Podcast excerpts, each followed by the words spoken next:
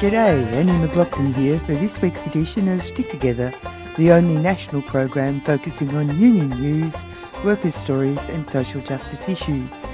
This program is produced in Melbourne for 3CR on the stolen lands of the Wurundjeri people of the Kulin Nation, and we pay our respects to the elders, past, present and emerging. Stick Together is broadcast nationally on the Community Radio Network with the support of the Community Broadcasting Foundation. This week we hear the voices of apprentices as the Young Workers Centre gears up for its campaign for better outcomes for apprentices and we catch up with Wil Stracke, Assistant Secretary at Victoria Trades Hall as she joined other union women on the streets of Melbourne to talk about the pay gap for women on Unequal Pay Day on Monday the 29th of August. But first, some union news.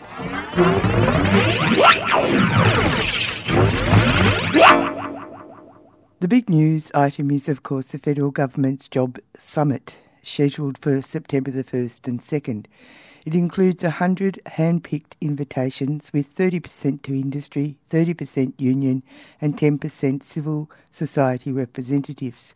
Despite some discussion about it being a new accord, reality has a much smaller remit.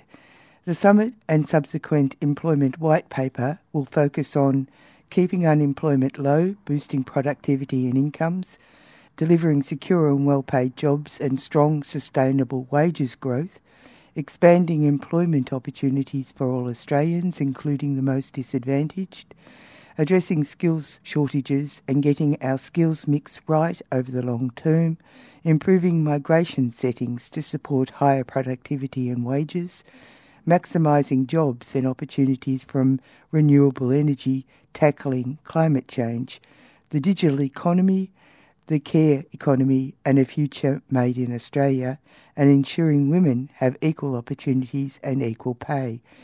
The event is available via the parliamentary website. New South Wales Rail Bus Tram Union stoppage. Last week saw a four hour stoppage of trains from midnight to 4am on Thursday, the 28th of July, to press the point that New South Wales Government's intention to remove guards from the new intercity fleet was an unacceptable safety risk. This dispute has a long tail. In 2015, the new intercity fleet was ordered by the New South Wales Government as a driver only train, meaning that it was operated by the driver without any person responsible for safety on board, relying solely on the CCTV system which has been proven to be flawed by an independent expert and the manufacturer of the trains themselves, says the union. Over the years to this point, the government has tried to force the situation by a series of offers to increase drivers' pay while reducing the wages and duties of guards. These bribes, as denoted by the union, have been refused by members who see safety as paramount. Rail, Tram and Bus Union RTBU New South Wales Secretary Alex Claassens said that while the timing of the action means the public impact will be minimised, it is disappointing rail workers have been forced to take further action at all. The New South Wales Government is clearly attempting to compound two separate issues the safety of the new intercity fleet and rail workers' wages and conditions in an attempt to win some sort of political game, he said. We won't be bullied into accepting an inferior enterprise agreement in order to get safe trains on our network. Commuters and workers deserve safe trains, and rail workers deserve fair wages and conditions. Still in New South Wales, the Nurses and Midwives Association, the NS WNMA public sector members confirmed 94% in favour of strike action, which will start at 7am morning shift on the 1st of September and finish the following morning. The General Secretary, Shaye Candish, said, Our members are angry and they are fed up with being ignored. We indicated to the New South Wales Government earlier this year that we needed an open and meaningful dialogue with them about safe staffing. We still don't have mandated nurse to patient ratios in our public hospitals or health facilities, and this is putting patients at risk, Ms. Candish said. NSWNMA Assistant General Secretary Michael Whaites said both metropolitan and regional nurses and midwives were seriously overworked and the moral injury being reported was palpable, given the rising anger towards a system that's preventing proper patient care. There is growing evidence nurse to patient ratios do save lives and result in better patient outcomes, and legislated ratios have already saved the Queensland Government millions of dollars, Mr. Waite said. During the 24 hour strike, life preserving services will be maintained in all public hospitals and health services. The New South Wales Nurses Midwifery Association also reiterated its ongoing willingness to meet the New South Wales Government to discuss members' ongoing concerns.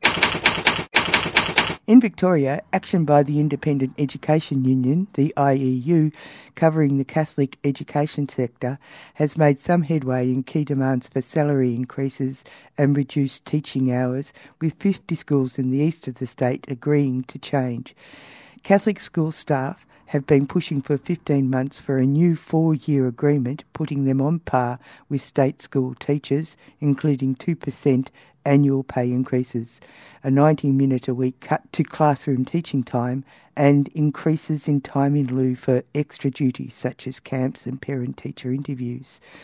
The IEU New South Wales ACT branch is continuing to press for more teachers in the system by employing the use of a teachers shortage billboard truck which will be touring New South Wales from Illawarra, Armidale, New South Wales, Tamworth and other sites. Mark Northam, IEU New South Wales ACT branch secretary. It's an important thing to take the message to the streets. We're campaigning right across New South Wales to drive home the message regarding teacher shortages and also our quest for pay parity for support staff in Catholic systemic schools. We're hoping the public gets behind us. We know our teachers and support staff are behind us, and it's time Catholic employers and the New South Wales Government took on board the messaging that's behind me. Let's fix the shortage, let's get in the room, and let's get it done.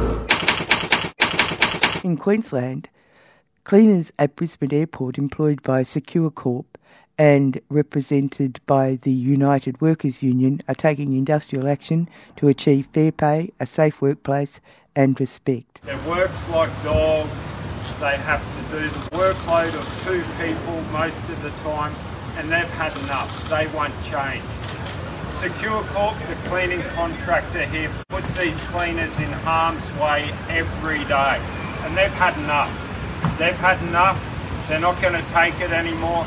They're taking strike action because they deserve a livable wage, they deserve safe working conditions, and they deserve secure jobs. So these protests are going to be ongoing. We've got a plan to go right through the Christmas period. As this strike draws out, the airport's going to get dirtier. We've had travellers who pass through here saying the toilets are in a terrible state. It's unfortunate that these these members they work their guts out, often doing the job of three or four people at a time. Secure Corp, big multinational cleaning company, they just care about profits. Brisbane Airport Corporation, rich and rude, we want them to do the right thing, step up, provide these cleaners with decent jobs. This is a problem at airports right across Australia, but Brisbane Airport Corporation is the real problem here. They're not prepared to step up and do the right thing. They treat these cleaners like dirt, and that's going to change. These cleaners are standing up. They've had enough. They're up for the fight. They're fighting for good jobs, secure jobs. They're fighting for respect, a workplace that's safe. So it's going to be a series of ongoing stoppages up until Christmas. We're not ruling out an indefinite stoppage. One thing for sure is this airport is going to get dirtier, it's going to be unclean, it's going to be unsafe for the travelling public. So at the end of the day, cleaners here get paid the minimum wage. The, the airport could not pay these cleaners any less. We're asking for a reasonable increase in these times, 4% increase plus a little extra for the inconvenience of working at the airport. Brisbane Airport is soon having a jobs expo. We say come on Brisbane Airport, before you have a jobs expo, actually live up to what you're saying to the public and create decent jobs here at the airport. Also in Queensland, government carpenters, electricians, building engineers, and plumbers will strike from September the 1st to press pay claims as annual inflation of 7.3% bites into wages. The decision was taken at union meetings on Friday morning involving members of the Electrical Trades Union, Plumbers Union, the Australian Workers Union, and the Australian Builders Construction Union, representing Q Build and Transport and Main Roads construction teams. Workers will walk off the job from midnight August the 31st and rally outside the government's 1 William Street headquarters in Brisbane from 9am the following day. There could be several thousands at the rally by 9am easily, one worker said. The duration of the protest strike action is unclear. You're on Stick Together, worker stories, union news, and social justice issues. In June, the Young Workers Centre, an initiative of the Victorian Trades Hall, gained financial support from the Victorian Government to take the message of apprentice rights out to the community. We went to the launch of their campaign and heard from apprentices about their experiences at work and why they support the campaign. Okay, tell me who you are. Yep, my name's Jared Shires. Okay, and where do you work? I work at Carlton, Carlton United Breweries. Okay, and you've got a story about being an apprentice. I do, yeah. Um, yes, yeah, so I started my apprenticeship about 13 years ago as an electrical apprentice. Um, and actually, it was interesting. That was when we were both in house at, at, at um, yeah, the, all the maintenance force was was directly employed by CUB. Um, yeah, started my apprenticeship. Yeah, I was, to be honest, trying to get an electrical apprenticeship anywhere. I was happy to get an apprenticeship, just any kind of sparky job, and then couldn't believe that I got my job at um, CUB. And then three months into the apprenticeship, um, all maintenance force was told that we are all going to be sacked. Um, so that was nine apprentices, including um, and another hundred um, maintenance team.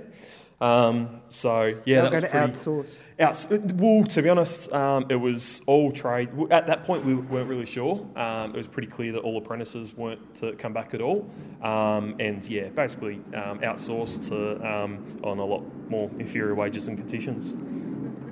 All right, so go ahead.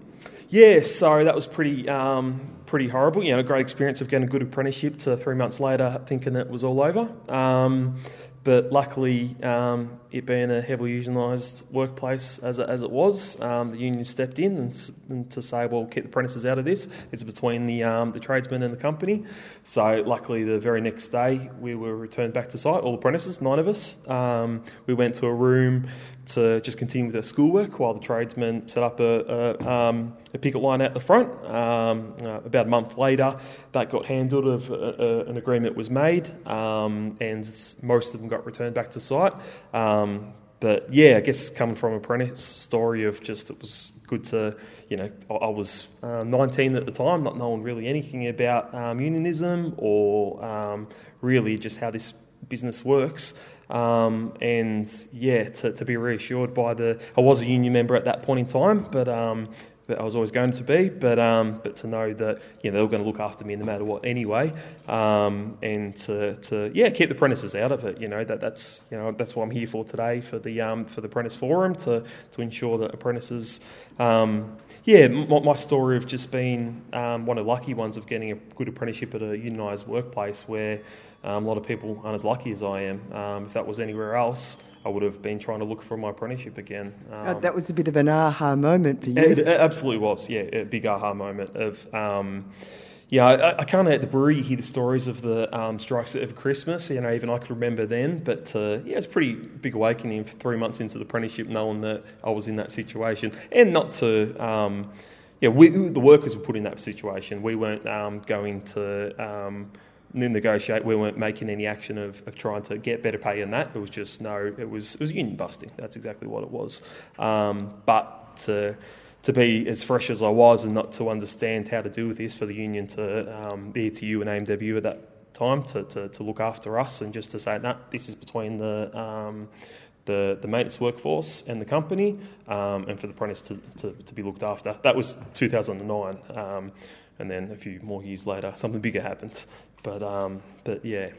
So, why are you so passionate about the Young Workers Centre's apprenticeship campaign? Yeah, I, I think it's because um, I had such a good apprenticeship. Um, I, have heard so many stories of people, you know, if it's not hairdressers, bakers, electricians, plumbers, um, being a completely different story, and knowing how lucky I was having a good apprenticeship, but, but knowing why my apprenticeship was good and just lucky enough to be in a unionised workplace um, and to be looked after. But but these smaller places, that's a lot harder, and, and that's where I think we need to have a campaign, which is what we're here to, for today, to, to really start that of just doesn't matter if you're one apprentice at a small company, at a little bakery or a little hairdressers and that, it, it should be the same. We need some legislation to, to ensure good apprenticeships for, for everyone. And what's at stake for these young workers when they are being exploited, underpaid, abused in all these different ways that we're hearing about? Yeah, everything. Like um, now, I'm a qualified electrician. I've got skills as a Sparky to um, be confident in what I can, what I do. Um, but as an apprentice, when you whatever trade you're learning, you're there to learn that trade, aren't you? Um, so you, are extremely vulnerable uh, as an apprentice in that way of, of um, you need to learn that, that, that trade and those skills. Um, so even in, in your third year and that, you've still got a fair bit to learn to get through that. And yeah, you, you're going to be put into, unfortunately, if your boss says to do this, if you feel it's unsafe, it's very hard to say otherwise because it's you, you don't have as, as, much confidence as, as you do when you're fully qualified you know, in, in your trade. So, um, yeah, we, have heard the stories. We know um, 26% of um, all apprentices receive bullying at some point in their apprenticeship, and I think um, less than half end up completing their apprenticeship in Victoria. And yeah, that makes us a lot. Those numbers. Hello, my name is Alia, and I was an apprentice studying commercial cookery from 2018 to 2020. I'm here tonight to emphasise why we desperately need change in the Australian apprenticeship system. The power dynamic was poisonous. It crept into every corner of my job. It facilitated workplace abuse, and as an apprentice, I felt isolated, worthless, and completely powerless. Most mornings, I would vomit up bile from the extreme anxiety another workday would bring. During my time as an apprentice, I worked for three different employers. Each time I left one employer, I hoped against hope that the next would be better. Somewhere that I would be provided training, opportunities to learn and grow as a chef. That did not happen. My job was unofficially a half price chef de partie, and I was paid between $12 an hour in my first year and $14 an hour in my second. This was only in 2018 to 2020, remember. This was perfectly legal. One of my last breaking points was when I worked a 70 hour week for $1,000 before tax. Being abused makes you accept many breaking points, makes you think they're normal. Crying every day from stress becomes normal. Crying when you realise you can't afford to live on a five day work week does too. Getting screamed at, I got electrocuted at work, um, being sent home to deal with workplace injury, using horrifyingly unsafe equipment, sexual harassment and sexual abuse becomes normal too. Being ignored for three days because I needed surgery at an inconvenient time was normal. You, internal, uh, you internalize it all and you believe it's routine, and that the problem is you. This is the reality of an Australian apprentice. This was my normal. And the ASOs, you couldn't reach out to them because their workloads were so large. One of them pulled up their phone contacts and said that they don't have time for me, and she scrolled down thousands of apprentices' names fact is that every, res- every apprentice deserves to be respected at work. The system is broken and it has to change. Thank you all for taking the time to come tonight. Uh, also, uh, using apprentices for low paid work. Yeah, yeah, th- th- that's right. We know it's um, it's about exploitation, isn't it? Um, people, um, companies, sole traders, whatever they may be, are putting on apprentices for that exploitation. It's cheap labour. Um, we need regulation to ensure that they must be um, getting that on-job training that, that to learn that trade, whatever that may be. Um, yeah, um, we don't have the answers just yet, but um, I'm sure we can collectively come up together and, and think of some things to, to improve apprenticeships for every everyone. You're on Stick Together, workers' stories, union news, and social justice issues. The pay gap, where Australian women continue to find themselves shortchanged for their work, was the focus of a group of union women on Monday, August 29th, on Melbourne streets. Dubbed um, Unequal Pay Day, they offered passers by a calculator which shows the average difference between the monetary outcome between pay for women and men. Over a working lifetime, this places women in a potentially insecure old age. We spoke to Wil Stracke, Assistant Secretary at Victoria Trades Hall, as she joined the action. So, Wil, I want to talk to you about unequal pay unequal for women. pay day. Yeah, unequal pay day. Yes. Tell us about it. So um, this is the day that it takes the average woman to catch up to the average man in terms of salary at the end of the financial year. So it's about 60 days that it takes. So currently the pay gap is about 14.1%. But of course, in real terms, it's much bigger than that because that is calculated on the basis as if everybody works full time. But women are more likely to be in casual or part time employment because workplaces are very inflexible, and so the real pay gap is much bigger. And this, of course, has uh, long term effects on people's outcomes as they get older. Absolutely. The fastest growing cohort of people facing homelessness is now older women facing retirement. And the next thing, of course, is the undervaluing of feminised industries. Yeah, we don't do very well at measuring. Um, the skills that are required to do care work. There's a kind of assumption that it's just an extension of women's work at home, and so we don't properly value people who dis- do disability care or aged care or child care or any of those kinds of jobs. This is to do with the way our society is fundamentally arranged, valuing hard hat jobs, really? I, th- I think that's right. I mean, essentially, if you think about it, the patriarchy is a system of uh, laws and ways of being that's been handed down to us, all of us, men and women and, and others. So it's been handed down to us, and it hasn't really adapted to the way that we are now. And so, really, what we're saying is we need to update the systems so that they properly reflect how we understand our society works and how we understand the world of work is, and just generally the kind of society that we want to be. So historically, uh, this battle's been going on for a while because women have reassessed their role in society.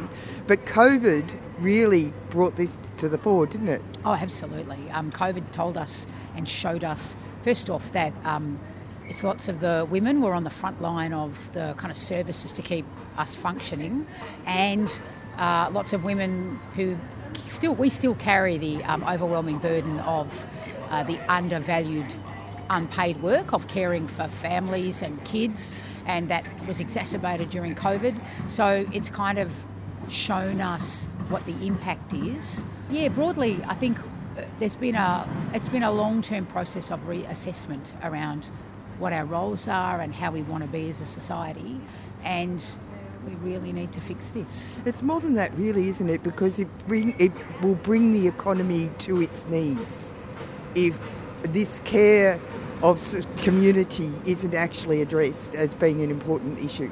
Well, I mean, we already have a shortage of workers, right, in those sectors. We can't get them, we can't keep them because um, it's it, abusive. It, oh, it, it, used. It's always been this idea that um, people do that work because of they love the work, right? And of course that's important. They do love the work, but you've got to do it for love and money.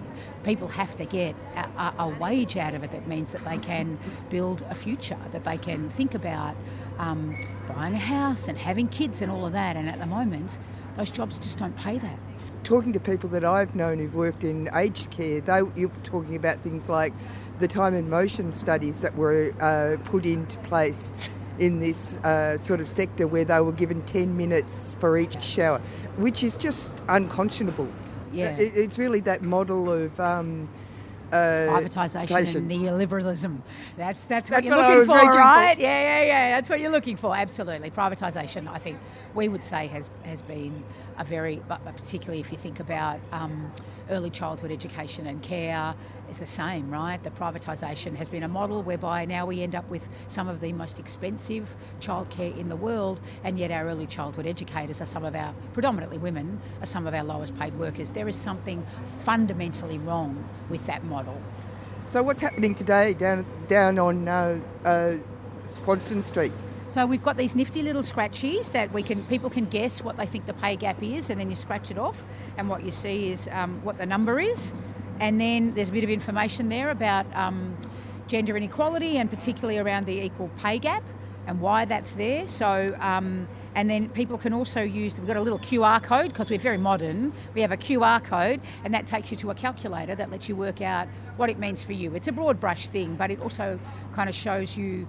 Um, things like the intersectionality of the gender pay gap, which says that, for instance, First Nations women, women of colour, women with disabilities, LGBTIQ plus women, um, um, the gap is more likely to be is, is bigger, right, because of the compounding kind of factors in our society. So um, you can go to that and you can check out to see what your pay gap is. So people people would find this confusing because you know there's there's this whole idea that we're all running our own race. We started a, a line and we run, and if you're not fast enough, then you don't win.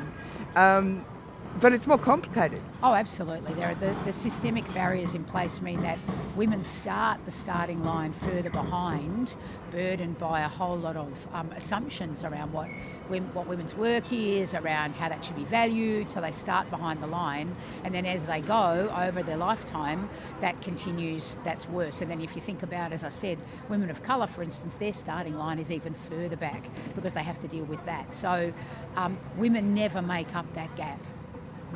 Time for change. Absolutely, time for change. That's it for Stick Together this week. You can catch up with the show at 3cr.org.au or where you get your favourite podcasts. Contact us at sticktogether at 3cr.org.au. I'm Annie McLaughlin. Join the Stick Together team next week for more workers' news. And remember, wherever you are, whatever you do, there's a union for you. Stay safe and stick together.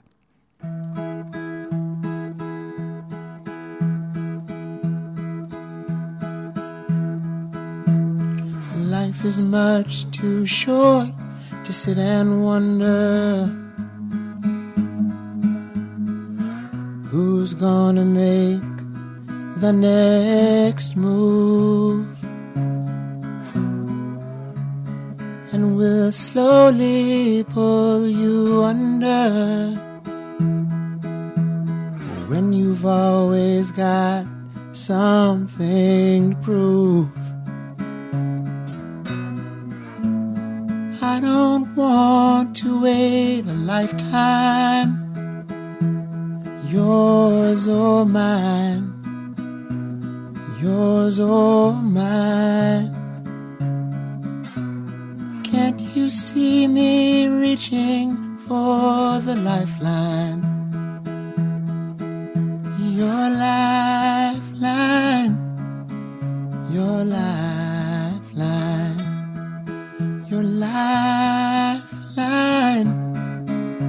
the lifeline.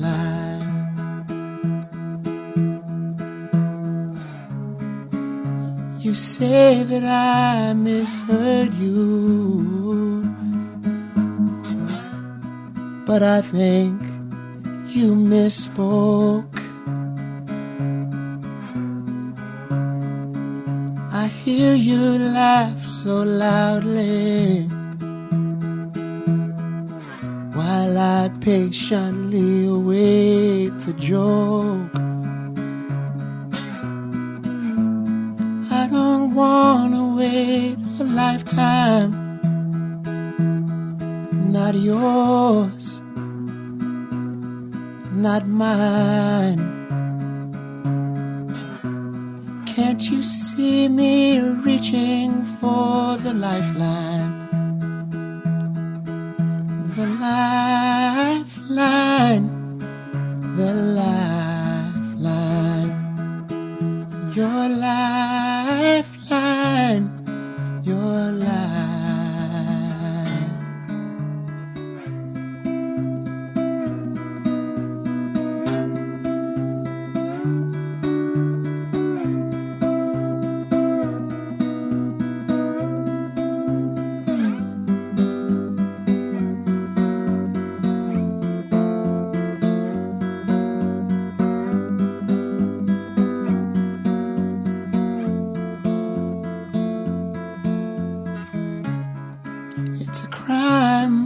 only victims. We're all laid out in a row. And it's hardest to listen to what we already should know. I could hold out for a lifetime. Yours oh or mine, yours and mine. Can't you see me reaching for your lifeline?